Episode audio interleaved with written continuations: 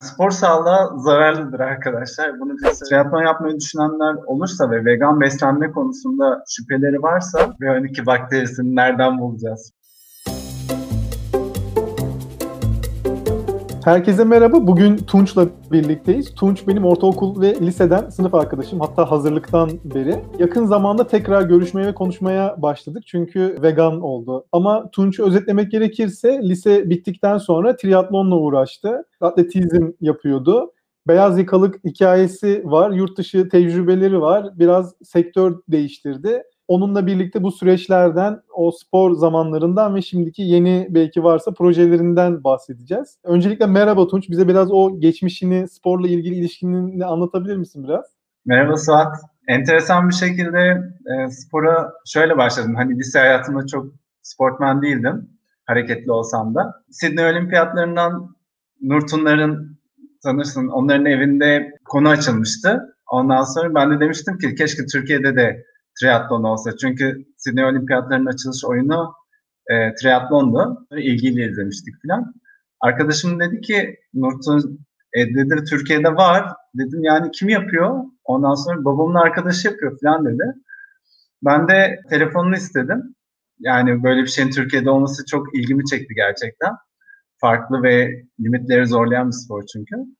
Spor hayatım benim öyle başladı. Koşmalar, yüzmeler, bisikletler. 6 yıl boyunca yoğun bir şekilde spor yaptım ve o dönemler vegan değildim. O zamanki tıbbi bilgileri takip etmeye çalışıyorduk İnternet daha Türkiye'de çok yeniydi. Genelde karbonhidrattan az olarak beslenmek, işte kas yapımını daha çok arttırır. Protein, salata ve yağ ağırlıklı besleniyoruz falan. Bugünkü ketojenik diyete falan tekabül ediyor. Özel dönemlerde böyle beslenir. Onun dışında normal antrenman yaptığımız dönemlerde de her türlü fazla kaloriyi alıyorduk. Bir dönem bir sakatlık yaşadın galiba. Evet bir menisküs zedelenmesi olmuştu. Ameliyatla düzelip tekrar spora devam etmiştim. Koşuları çok azaltmıştım. Yüzme ve bisikletle idare ediyordum. Sadece yarışlarda koşuyordum. Sana onu soracaktım. Koşmak aslında o kadar da masum bir şey değil. Sanki sen de konuşmuştuk bunu. Evet yani koşmanın, yani koşmanın bize biraz hani fizyolojisini ve risklerini hani anlatır mısın? Koşmak evet. Yani spor sağlığa zararlıdır arkadaşlar. Bunu bir söyleyeyim.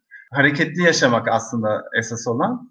E, sporda limitleri zorluyorsunuz ve bu limitler sadece kası değil, kemikleri, eklemleri, akciğeri her şeyi zorluyor. Vücut bunu tedavi edebiliyor bir şekilde ama beyaz doku tedavisi belli bir yaştan sonra durduğu için beyaz dokudaki sakatlanmalar birikiyor. E, beyaz Mikro doku sakat... dediğin kemik ve kıkırdağı mı kastediyorsun? Yani kemik değil, kıkırdak ve arasındaki dokulardan bağ bahsediyorum. Buradaki küçük hasarlanmalar birikiyor. Vücut limitlerini zorlarken ki bu sporda oluyor sakatlanma risklerini de beraberinde taşıyoruz. O yüzden dinlenmelere, beslenmelere iyi dikkat etmek gerekiyor. Peki o zaman yakın zamanda vegan oluş hikayene gelelim. Aslında sen doktor değilsin ama vücudunu iyi tanıyan birisisin. Yıllarca evet. spor yaptığın için. Yanılmıyorsam 3 yıla yakın oldu. Bana soru sora sora veganlığa geçiş yapmıştın. O zaman seni etkileyen şey ne olmuştu? Ya da onca zaman neden olmamıştın da değişen ne olmuştu? Ne hissettin? Ne fark ettin? Bu süreç öncesinde vejetaryen vejeteryanlara çok saygı duyuyorum ama ben yapamam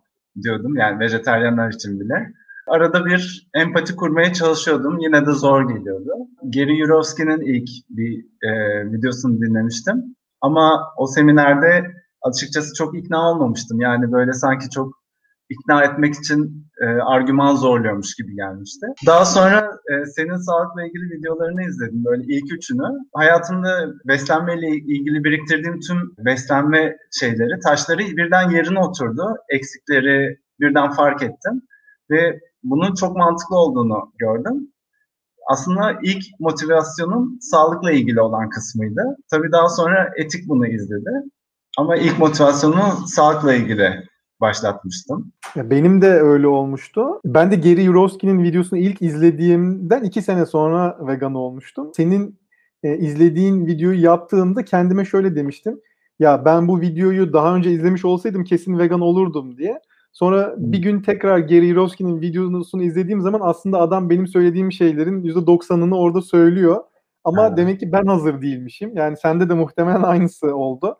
O Olabilir. aslında e, ben adamdan çok farklı şeyler söylemiyorum orada. Daha sadece sağlık boyutunu ön plana çıkarıyor ama aslında o da sağlık boyutunu sonra söylüyor. Ama evet. işte insanın beyni o prosese hazır olmuyor veya işte o bir adım oluyor.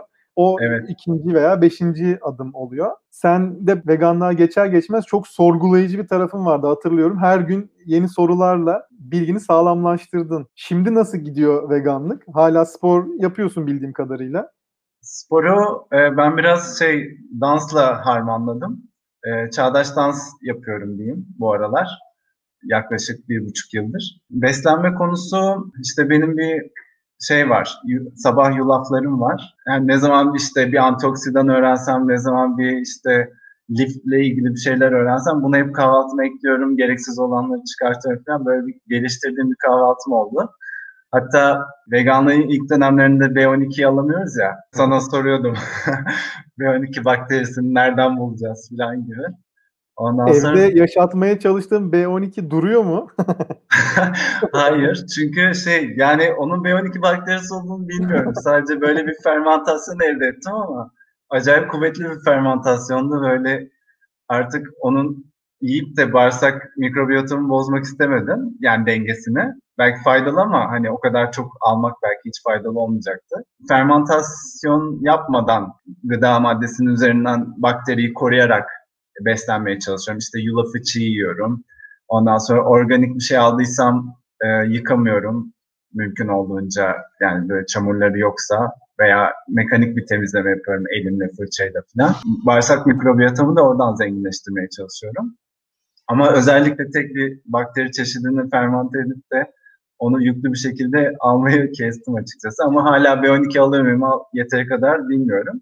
Yalnız şöyle, veganlığın ilk dönemlerinde B12 takviyesi almıyordum. Yani ne takviye almam gerekiyor diye bir merakım olmamıştı. Ama bir kontrol için B12'me bakılmıştı. Ve o dönem B12'm gayet iyiydi. Takviye almamama rağmen. İlk 6. ayımda filandım. Ama şu anda belki hani aradan bir şeyler kaçıyordur diye iki haftada bir B12 takviyesi alıyorum. Kışın D vitamini alıyorum. Biz de senin hani dediğin gibi yapıyoruz. Bazen zaten yediğimiz bir işte vegan peynirin içinde B12 oluyor. O oluyorsa işte o hafta almıyoruz. Bazen unutuyoruz. Bazen 3 günde bir alıyoruz. Yani düzenli almıyoruz ama e, arada baktırdığımızda benimki de hep normal seviyelerde çıkıyor.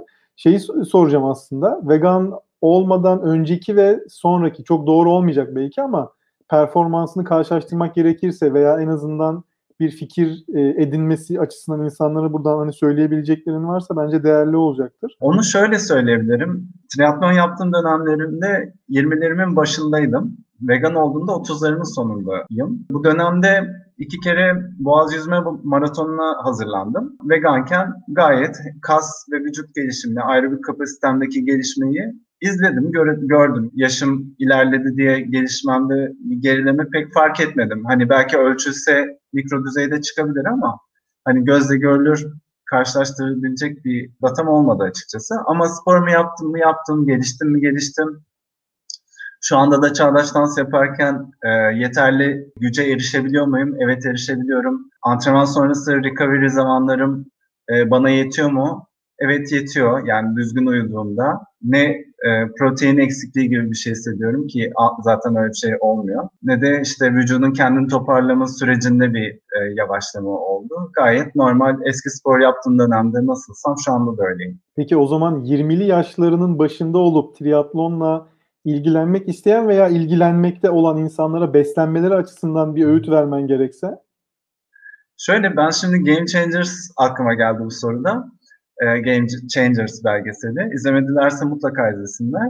Kendimin de son dönemlerde senin de anlattığın, senin de birkaç videonu da takip ettiğim vücutta spor sonrası bir inflamasyon oluşuyor ve inflamasyon e, spor sonrası recovery'yi çok etkileyen bir şey. Anti-inflamatuar beslenmek e, ki bu da işte bitki bazlı beslenme, vegan beslenme oluyor. Vücuttaki inflamasyonun azalmasını sağlıyor. Bu açıdan eğer triatlon yapmayı düşünenler olursa ve vegan beslenme konusunda şüpheleri varsa kesinlikle böyle bir şüpheye düşmesinler. Kaliteli karbonhidrat aldıkları zaman yeşil yapraklı sebzelerini yediklerinde, meyvelerini işte 9 porsiyona kadar yediklerinde her zaman yeteri kadar vitamin alacakları için işte C vitamini, C vitaminin alımının kolajeni tetikleyeceği için anti-inflamatuar beslenecekleri için vücutlarındaki ödemi atacaklar e, ve bu şekilde recovery süreçleri çok olumlu etkilenecek. O yüzden hani şüpheye duymaktan ziyade hatta daha da olumlu etkilenecekler. Hani protein çok e, sporda ön plana çıkartılıyor. E, bu konuda bir şey söylemek istiyorum. Protein evet hani vücudumuzun bir yapı taşı ama spor yaparken kas gelişiminde o kadar çok değişken var ki protein belki bunların dördüncü sırasında filan. Sporda en önemli şey verimli bir uykuyu yaşamak ki büyüme hormonları sayesinde recovery sürecimiz tamamlanabilsin. Büyüme hormonunun çoğu gece salgılanıyor. Verimli bir uykuyla bu hormondan faydalanabiliyoruz. Ama gece 2'de yattığımızda o günkü yaptığımız antrenmanın recovery'sini yapamamış oluyoruz. Bir de vücut zaten günde 300 gram yaklaşık proteini yıkıyor ve bu yıktığı proteini geri kazanabiliyor. Çeviriyor yani. Recycle ediyor. 300 gram zaten elde var. Dışarıdan protein almak sadece minik bir destek yani. Gramlar dolusu e, protein almamıza gerek yok. Düzgün beslendiğimizde elde ettiğimiz kalorinin içinde protein zaten var. Hani tek bir bileşene bakmamak lazım. Yani beslenmek bir bütün.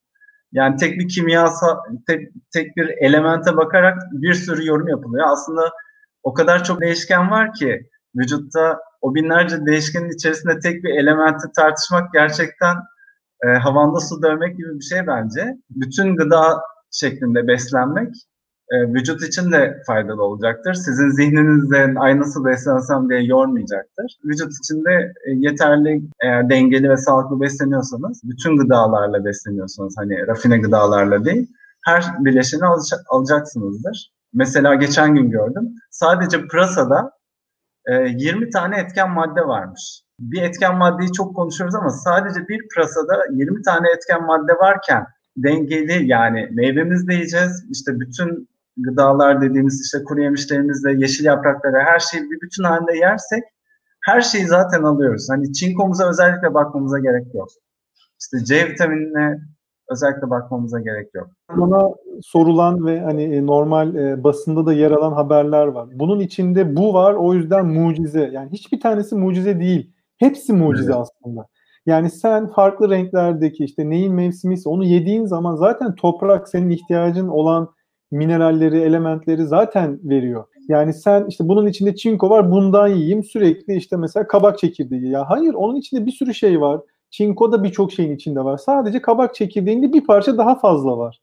Öbürlerinden de alıyorsun. O yüzden her şeyi sürekli yemek lazım. Bir yemeğe tek bir çeşit besine odaklanmamak lazım. O anlamda ben de e, kesinlikle katılıyorum. Buradan da belki söylediklerin yani hem spor yapanlara e, spor yapmak derken yani halı sahada maç yapmaktan bahsetmiyorum. Aslında endurance gerektiren, e, daha e, formda kalmayı gerektiren spor yapanlara da bir mesaj vermiş olalım. Bunun dışında evet. son zamanlarda öğretmenlik yaptığını biliyorum. Biraz bundan da bahseder misin? İnşaat mühendisisin e, ve hayatının bir kısmında beyaz yaka olarak çalıştın. Şimdi yeni bir sektöre geçmiş oldun. Bu konuda neler söylersin? Bu akışa bırakmak konusunda benim CV'm bayağı bir etkilendi herhalde. İşte hayatta hep önüme ne çıktıysa o işi yaptım gibi bir şey oldu. Ondan sonra işte inşaat mühendisiyle başladım. Hatta o bile okul bitmeden e, Cezayir'e gitmemle başladı filan. Daha sonra bir işte babamın işini devam ettirmeye, sonra bir be, e, beyaz yakada ihracat satışlar yapma 10 yıl boyunca. E, en sonunda da kendi vücudumu, karakterimi, isteklerimi, yeteneklerimi daha iyi tanıdıkça geçen yıl şuna karar verdim. Ben tekrar yani işte en son bir işten ayrılmıştım. E, ondan ayrılınca tekrar aynı döngüde, aynı özelliklerde bir iş daha ararsam hayatım yine benzer şekilde ilerleyecek diye düşünerek aslında benim isteklerimin farklı olduğunu zaten biliyordum da o an hani bunu irdelemeye karar verdim. İsteklerimi ve yeteneklerimin olduğu bir iki tane kağıt hazırladım. İşte bunlarda özet olarak öğrenmeyi ve öğretmeyi sevmek var. Ee, işte ilham vermeyi seviyorum. Ondan sonra faydalı olduğumu bilmek beni hayatta motive ediyor. O yüzden öğretmenlik birden karşıma çıktı. İşte ne biliyorum? Fransızca biliyorum, İngilizce biliyorum. Bu konuda adımlar atabilirim diye düşündüm. Tabii spor da benim için bir tutku. Sanatla da son yıllarda böyle artan ilgim oldu. Hani sanatla sporu birleştirin bu ne olabilir diye düşünürken çağdaş dans şu aralar ilgilendiğim bir konu. İşte esneklik çalışıyorum, güç çalışıyorum. Tabii hayatıma hareketi mutlaka katmak istiyorum. Hani spor zararlı dedim ama Yani minimum düzeyde de olsa mutlaka olmalı e, diye düşünerek dansın hani daha uygun olacağını hani haftada 14 saatlik bir spor branşı yerine 2-3 saat ayırabileceğim fiziksel aktiviteyi tercih ettim. Bunları paralel olarak yürütmek istiyordum. Yine son dönemde bir şey daha çıktı. Ee, bu da bir arkadaşım bir ölçüm sistemi icat etti. Aslında bu da beyaz yakayken hep düşündüğüm bir şeydi. Keşke part-time çalışsam. Keşke bir arkadaşımın işi olsa da böyle e, iş baskısı olmadan rahat bir şekilde mutlu mutlu satışlar yapsam falan. Çünkü satış aslında keyifli bir iş. İş baskısı olmadığında çözümler üretiyorsun insan ilişkilerinde falan.